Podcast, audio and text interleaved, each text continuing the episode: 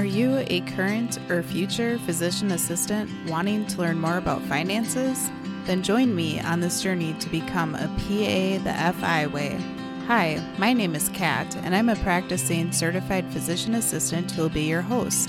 It took me five years after I started practicing medicine as a PA to thoroughly dive into my personal finances after I discovered the concept of financial independence.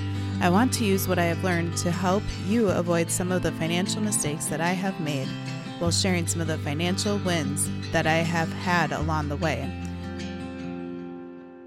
Join me as we discuss financial strategies to guide you to becoming a physician assistant on the way to financial independence.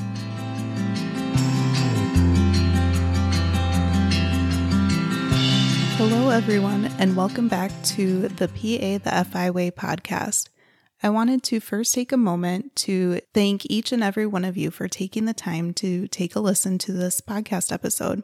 Before we dive into a topic today that I think will be highly valued by the listeners, I wanted to give a brief update. So, at the beginning of last week's podcast, I had mentioned that we were hoping to get another ice fishing trip in before the season was over.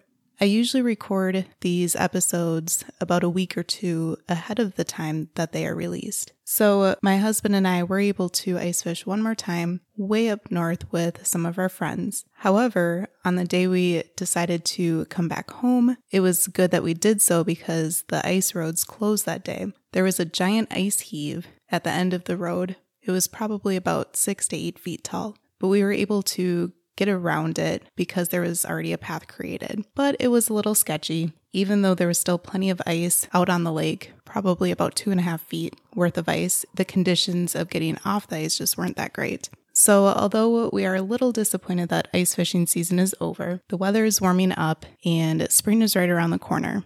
Today's episode is about a topic that I feel will resonate with many of my listeners. It is all about paying back those lovely PA student loans. I would like to review different strategies to use in trying to pay back those student loans that can accumulate both in undergrad as well as during PA school. Now, as a reminder, this podcast as well as my website are for informational and educational purposes only and should not be considered financial advice. If you are like many new certified PAs, you likely are thinking, how in the world am I ever going to pay off that much in student loans? Well, it is possible. It just takes some time, persistence, perseverance, as well as motivation.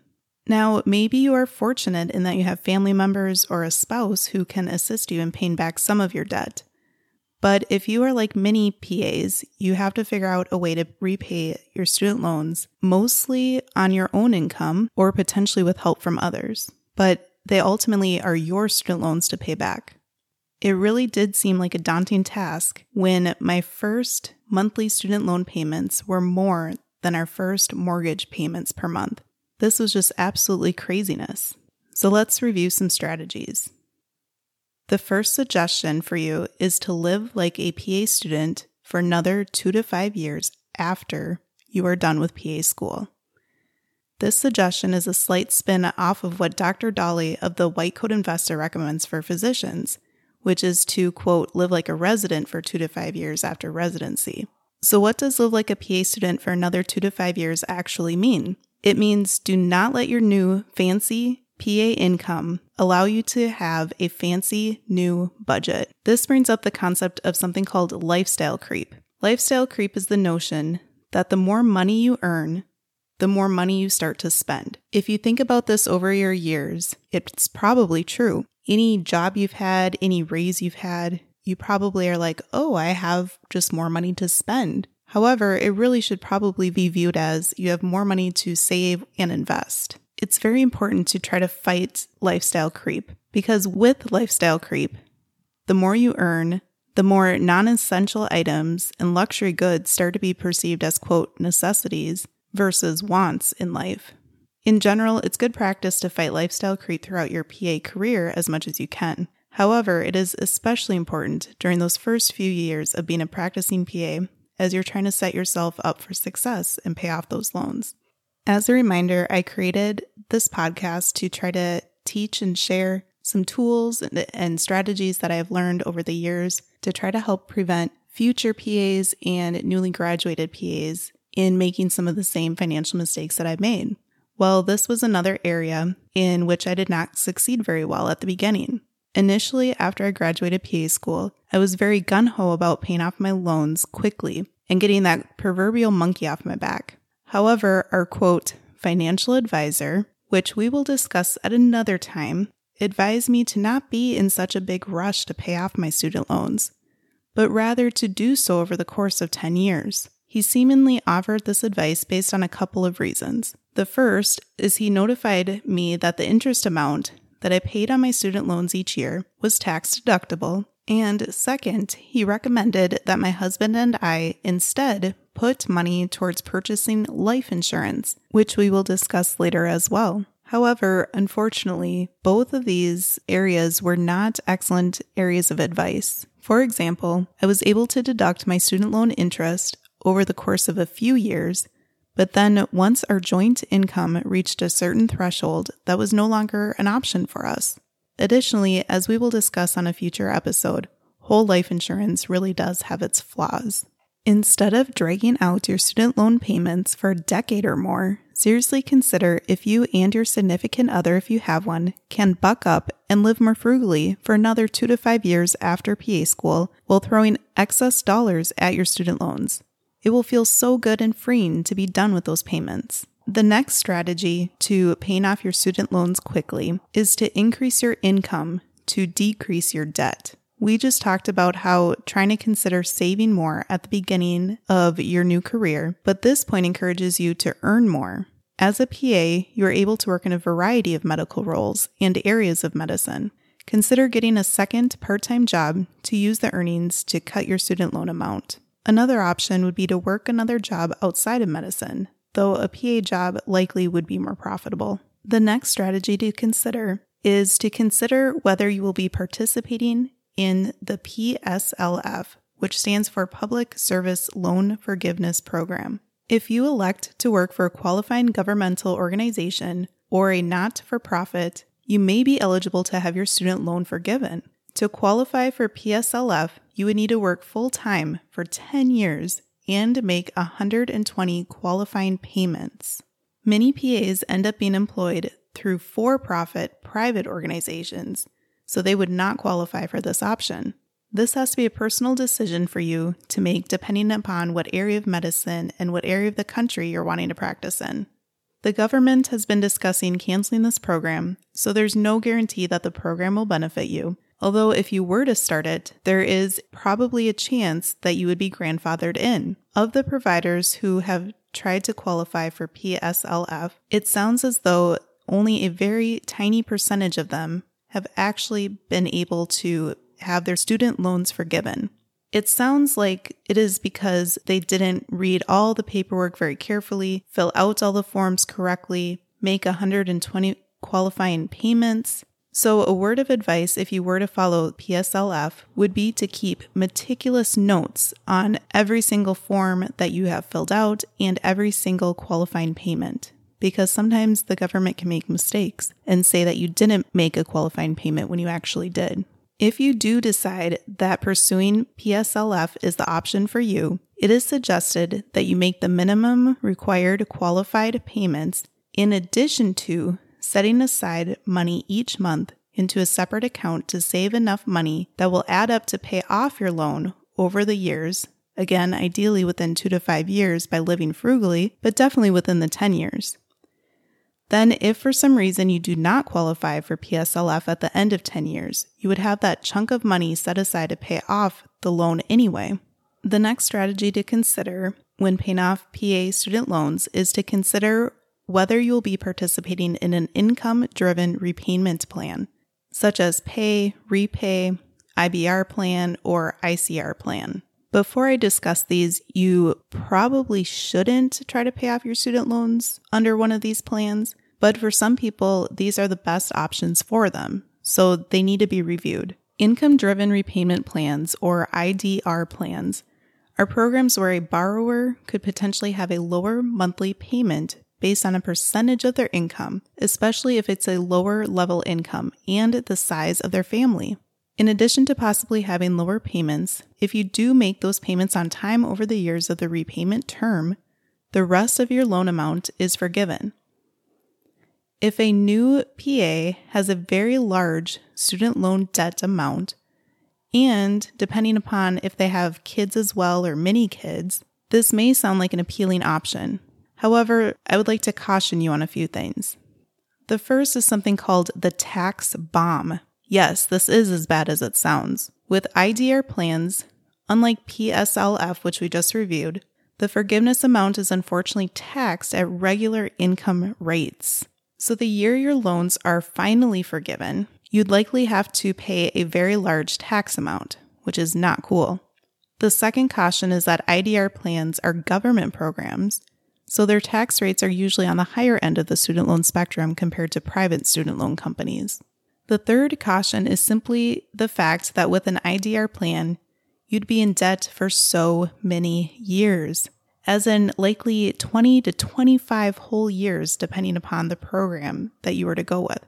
Even the salary of a PA right out of school would be considered a fairly high income, so most PAs likely would not need to use an IDR plan. A PA career also should be considered an in demand, reliable career, which helps mitigate the risk of not being able to make payments with set amounts.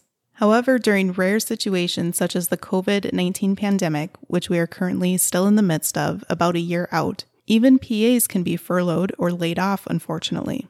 If other similar pandemics were to occur in the future, though, many loan companies likely will work with their borrowers to provide some flexible payment options. An IDR plan may benefit a select few, but honestly, the whole concept of reaching financial independence is not only to get out of debt ASAP, but to accumulate wealth over time as well so you can choose what to do with your time and your money. The next strategy in paying back your PA student loans is to consider refinancing your student loans with a private lender. If you are not shooting for PSLF and have decided that going through an IDR plan is not right for you, the next step to consider is whether or not you should refinance any federal student loans through a private lender. The answer to this is likely yes, as often the rate that you would get through a private lender would be quite a bit lower.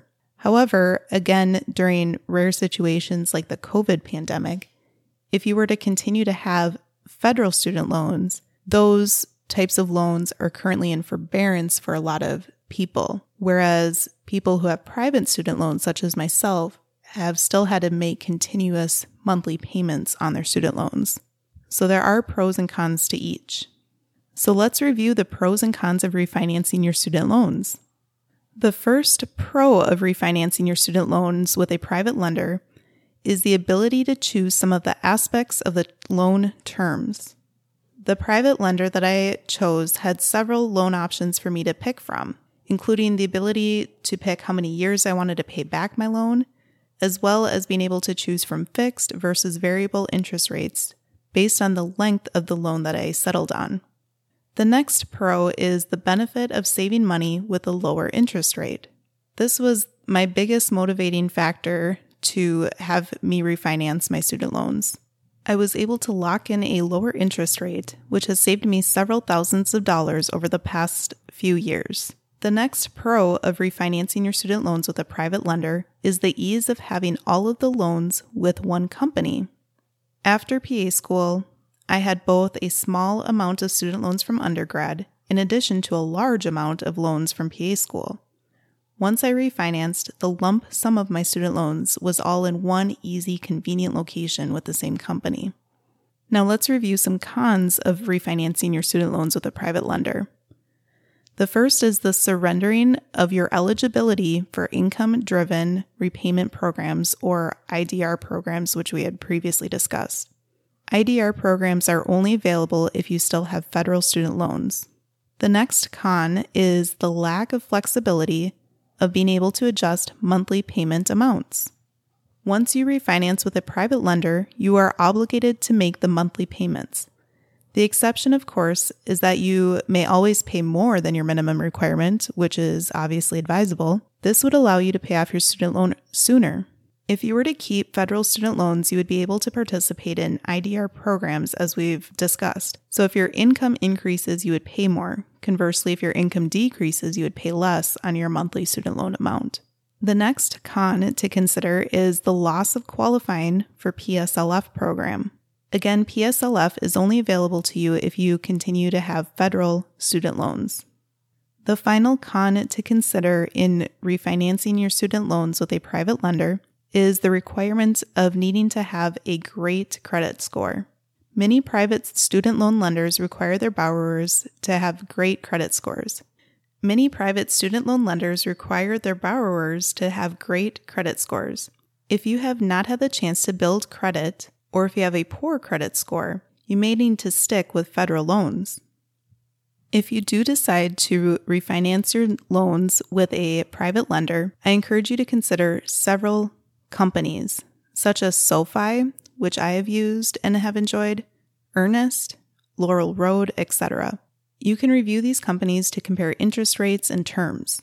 Additionally, I would encourage you to check through a service called Credible online, where you're able to enter your personal information as well as your student loan information and what you are looking for in a loan. Then Credible will show you which companies you would match through, as well as their interest rates to compare them all through one service. This sounds so convenient, and it sounds like it would have been a great tool to have had after I graduated from PA school. The next strategy to consider in paying back your PA student loans is if you do decide to refinance your student loans through a private lender, you likely should frequently refinance your student loans over the years. I was almost six years out of PA school when this notion came to my attention. Six whole years, can you believe that? For some reason, I thought something to the effect that once I had initially refinanced my student loans, that that rate was likely the best rate I could get. This thought process is wrong for so many reasons, which will soon be discussed. Additionally, I had liked the company that I had refinanced through, again, which was SoFi, because they had great customer service, so even though I was getting mailed advertisements from other student loan companies about refinancing through them, I never really considered it. However, it finally dawned on me after reading many articles and posts online about how so many others were refinancing their student loans and getting really good rates. I decided to look into it and found that not only could I get a better interest rate, but that I could actually stick with my original loan company instead of going through a competitor. So I ended up dropping my interest rate by 2.27% when I refinanced through SoFi the second time, which again allowed me to save thousands of dollars on interest. There technically is not a time limit between when you can refinance again after you've originally done so. You can continually to shop for lower interest rates through companies and refinance them often until your student loans are paid off. It is somewhat of a hassle though, so take this into consideration. For example, the economy can affect interest rates, so they may be lower depending upon what's going on in our country and even the world, such as, again, the COVID pandemic can affect interest rates. One caveat to refinancing student loans often is that in order to obtain great interest rates through student loan companies, you again usually need to have a good, if not great, credit score.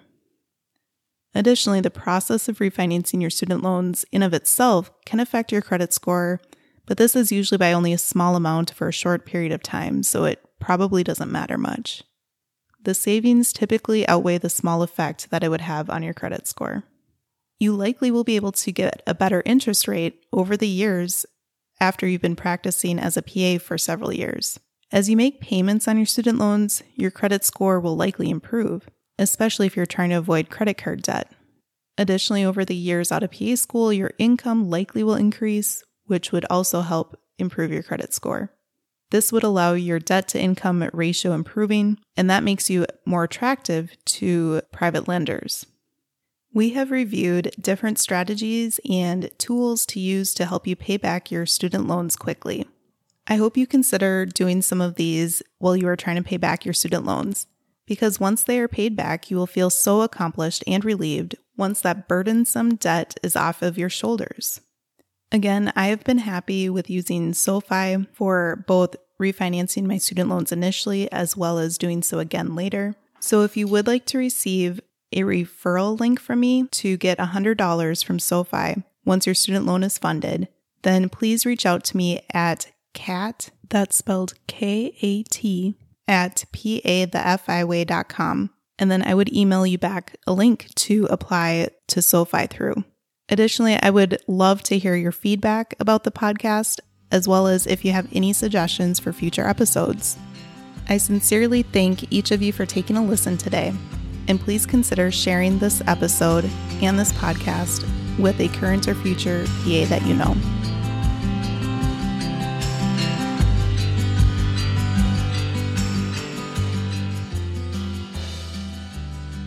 Thank you for tuning in, and I hope that you decide to continue to join me along this journey of becoming a PA the FI way. Please take a moment to press the subscribe button on the platform that you are listening to this on, but more importantly, consider sharing with another current or future PA that could benefit from the information that we reviewed in this episode. Take care and have a great rest of your day. Until next time,